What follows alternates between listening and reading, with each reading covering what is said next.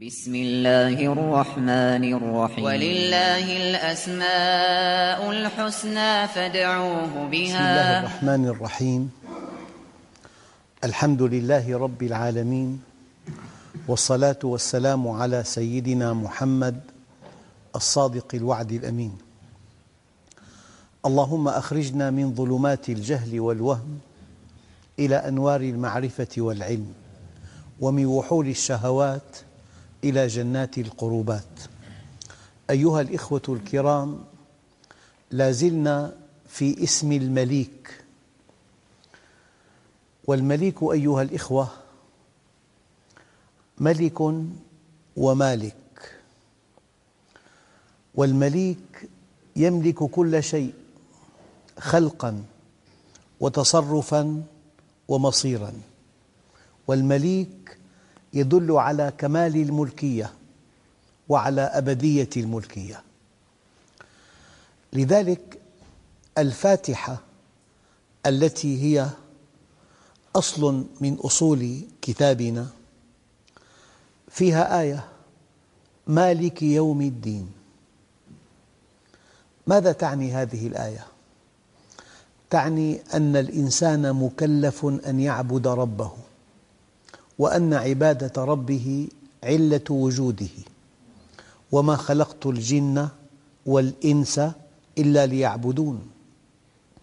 وأن العبادة طاعة طوعية ممزوجة بمحبة قلبية أساسها معرفة يقينية تفضي إلى سعادة أبدية. وأن الله سبحانه وتعالى حينما كلفنا أن نعبده أعطانا مقومات هذا التكليف. أعطانا كوناً هو الثابت الأول. ينطق هذا الكون بوجود الله وكماله ووحدانيته. هذا الكون ينطق بأسماء الله الحسنى وصفاته الفضلى.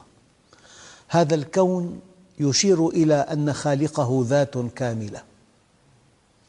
أعطانا عقلاً يكفي كي نتعرف من خلاله إلى الله.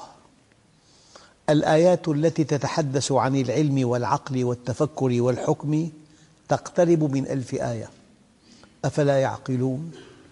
أفلا يتذكرون؟ أعطانا فطرة تكفي لكشف الخطأ ذاتياً من دون تعليم من دون توجيه.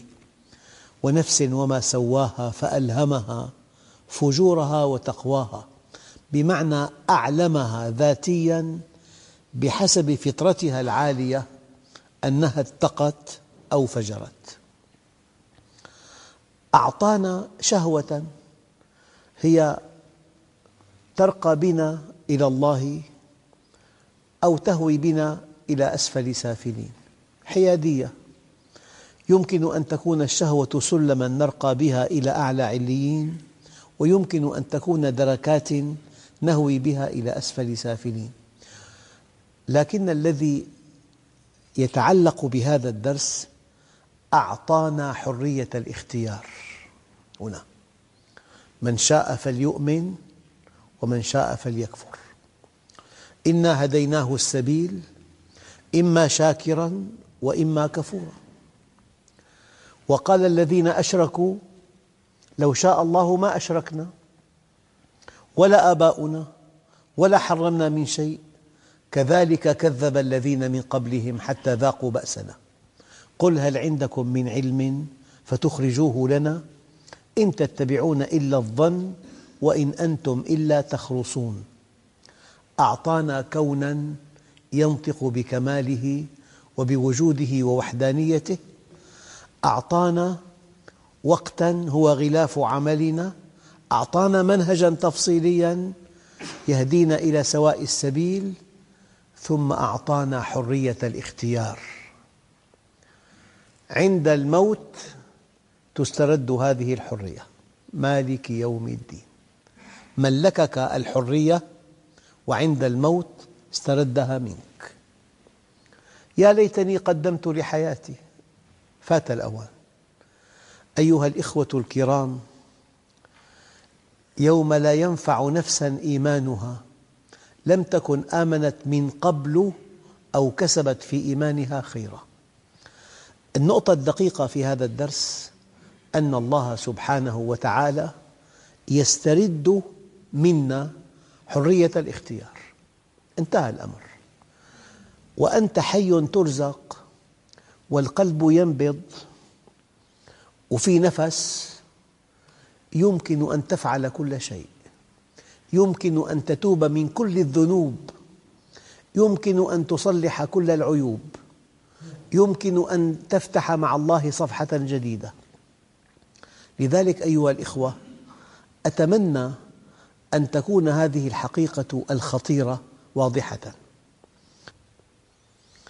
يعني من هو أكفر كفار الأرض؟ الذي قال أنا ربكم الأعلى. فرعون. والذي قال ما علمت لكم من إله غيري. أكفر كفار الأرض عند الموت قال آمنت بالذي آمنت به بنو إسرائيل. إذا أهل الأرض قاطبة.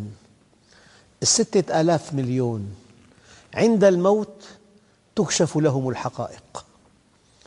فكشفنا عنك غطاءك فبصرك اليوم حديد.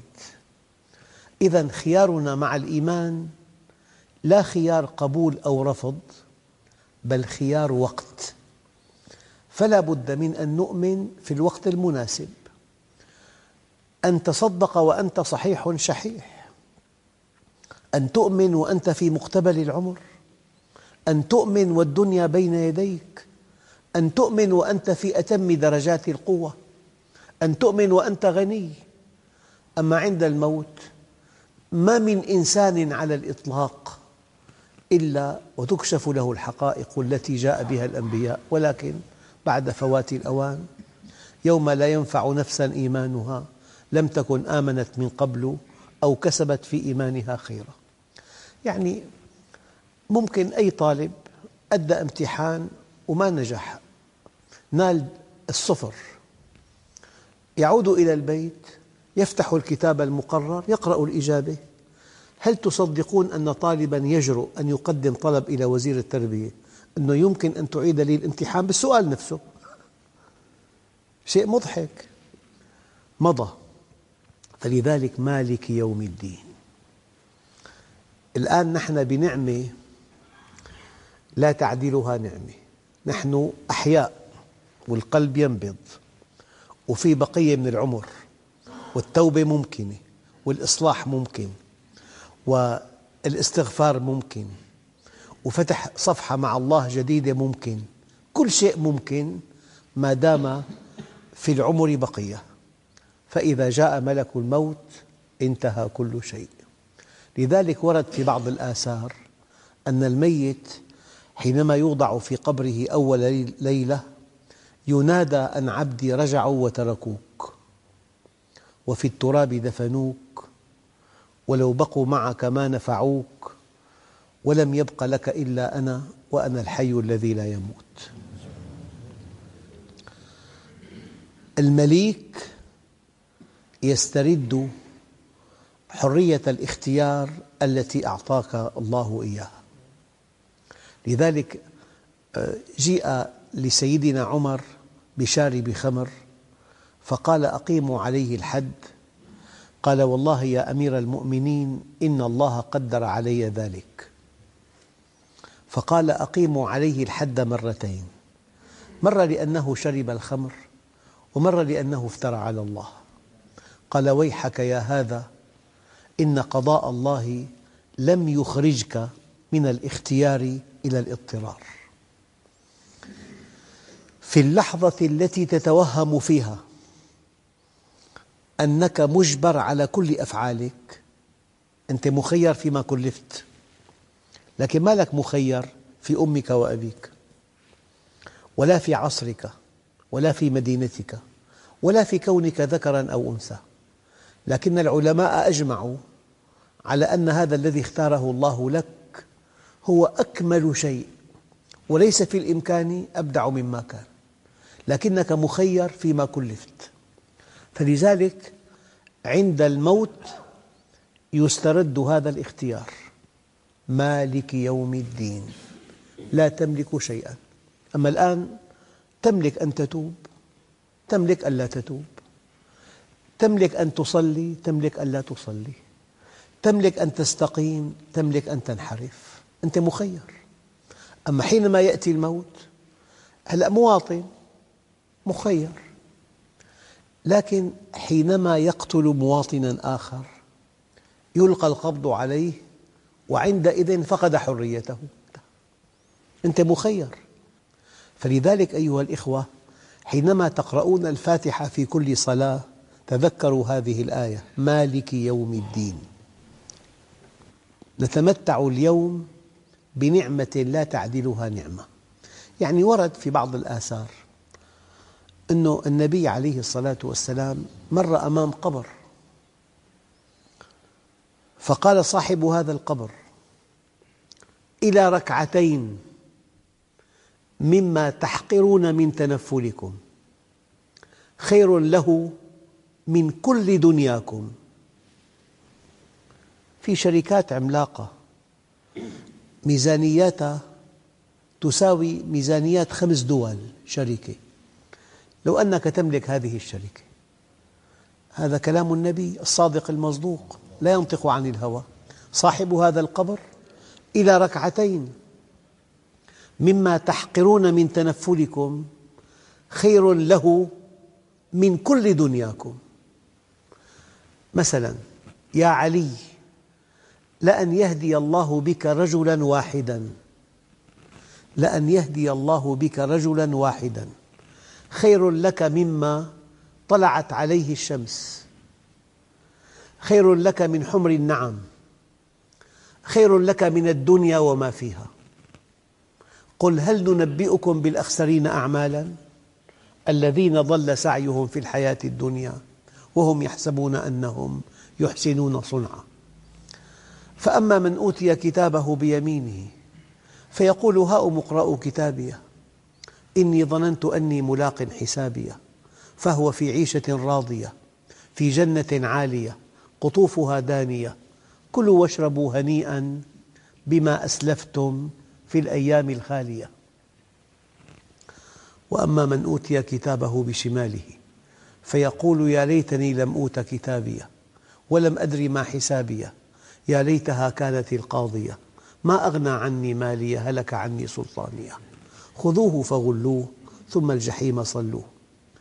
إخوتنا الكرام بالبرمجة العصبية اللغوية في قاعدة رائعة. تقول هذه القاعدة ابدأ من النهاية. ابدأ من النهاية. والمؤمن الصادق يبدأ من الموت.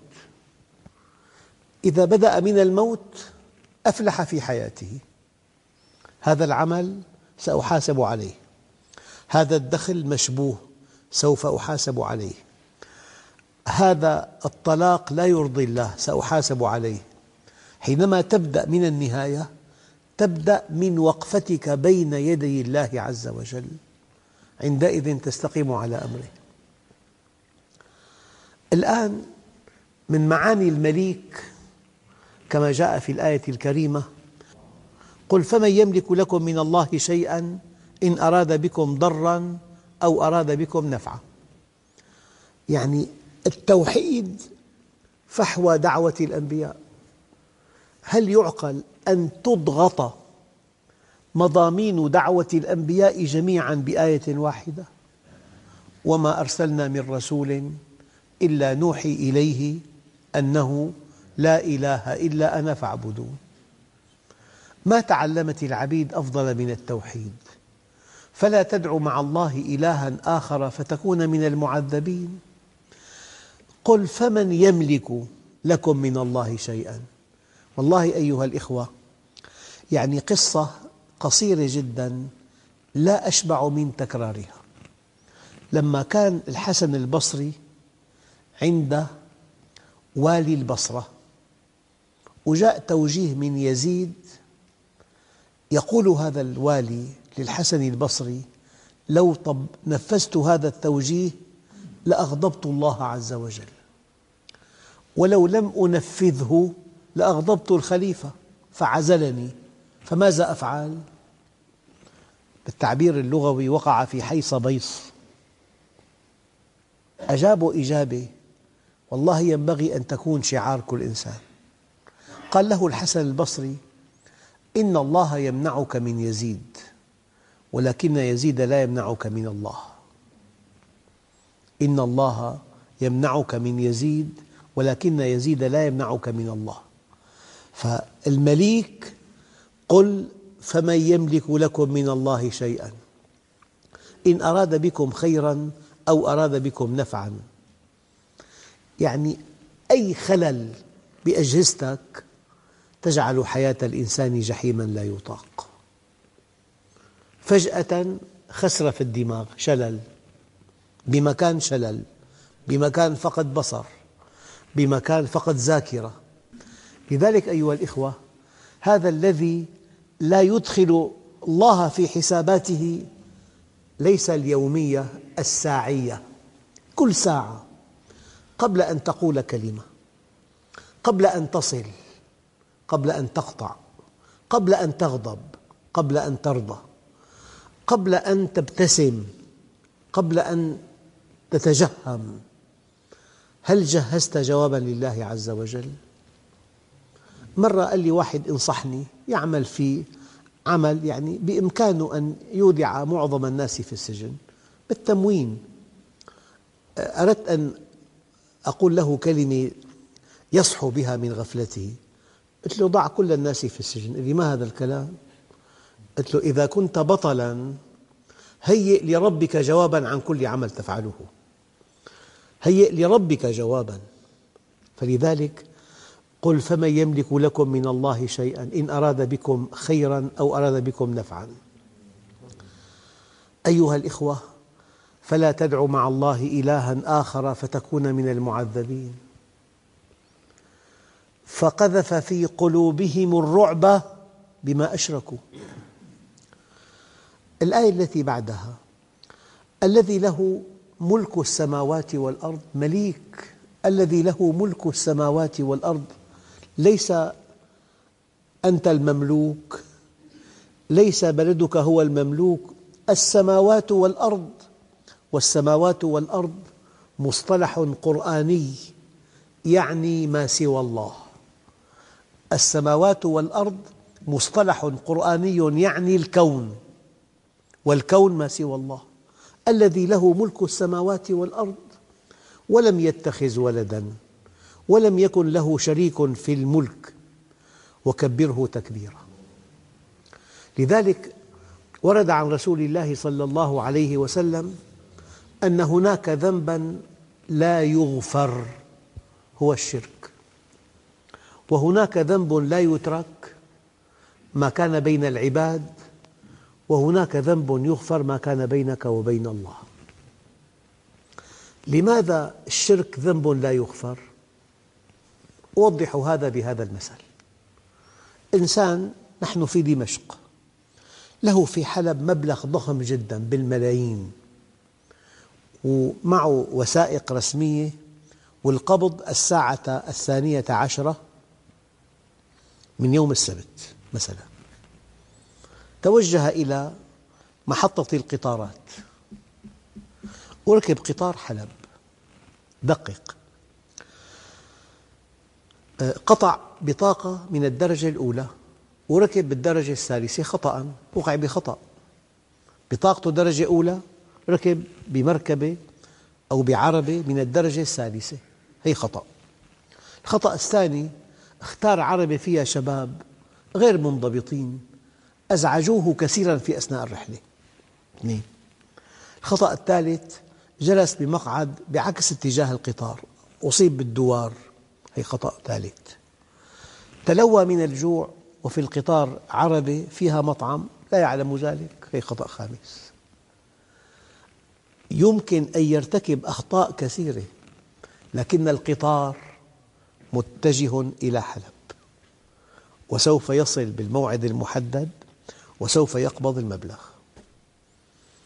الأخطاء كلها تنتهي مع وصول القطار. راكب درجة ثالثة مع شباب غير منضبطين بعكس اتجاه القطار يتلوى من الجوع هي كلها أخطاء. لكن هذه لا تعيق هدفه. أما الخطأ الذي لا يغتفر أن يركب قطار درعا ما في شيء. ما في قبض هناك إطلاقا. يعني أنت مع كل ذنوبك لو توجهت إلى الله الله عز وجل بيقبلك وبيتوب عليك وبيغفر لك. أما لو توجهت إلى إنسان ضعيف مثلك فقير مثلك جاهل مثلك الخطأ الذي لا يغتفر أن تتجه لغير الله. لذلك أحد الإمام الشافعي له دعاء.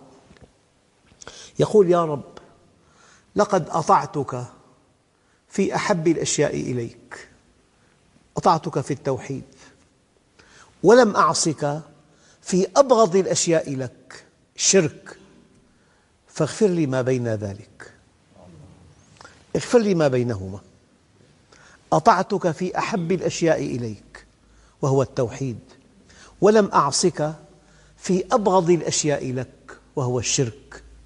فاغفر لي ما بينهما. الآن لله ملك السماوات والأرض. الله مليك. وما فيهن وهو على كل شيء قدير. يعني تعلقت قدرته بكل ممكن. والله أيها الإخوة أمراض وبيلة أورام من الدرجة الخامسة. شرايين مسدودة في حالات كثيرة يعجب لها الأطباء. صنفوها تحت باب الشفاء الذاتي. كلية توقفت عن العمل. موعد استئصالها بعد ثمانية أيام. خطر في بال الطبيب قبل أن يستأصلها أن يعيد التصوير إذا هي تعمل. يعني معنى ذلك والله لي صديق يعني أصيب بورم خبيث في رئتيه والقصة من عشرين سنة.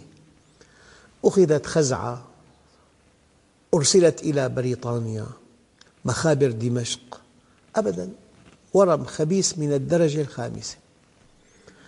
والأطباء الذين تولوا معالجته قمم في البلد والقرار قطعي ما في أمل أبدا.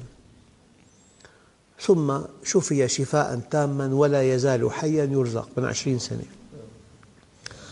لله ملك السماوات والأرض وما فيهن وهو على كل شيء قدير. يعني ممكن أن يتحقق شيء ولا في الخيال يقع أبدا. الآن حينما تعرف أن الله بيده كل شيء تتجه إليه وحده. تعلق الأمل عليه لا تعلق أملا على غيره لا تتضعضع إلا في أعتابه. من جلس إلى غني فتضعضع له ذهب ثلثا دينه. لا تتضعضع أمام قوي. عزيز النفس ابتغوا الحوائج بعزة الأنفس فإن الأمور تجري بالمقادير. الإيمان بالقدر يذهب الهم والحزن. الإيمان بالقدر نظام التوحيد. كل شيء وقع أراده الله لكل شيء حقيقة. وما بلغ عبد حقيقة الإيمان حتى يعلم أن ما أصابه لم يكن ليخطئه وما أخطأه لم يكن ليصيبه. فلذلك حينما تتعرف إلى اسم المليك تتجه إليه وحده. فكان عليه الصلاة والسلام إذا أخذ مضجعه قال الحمد لله الذي كفاني. كفاني. قال لي واحد دخلي بغطي نفقاتي. قلت له إذا أصابتك دعوة رسول الله. قال لي ما دعوته؟ دعوته اللهم من أحبني فاجعل رزقه كفافا.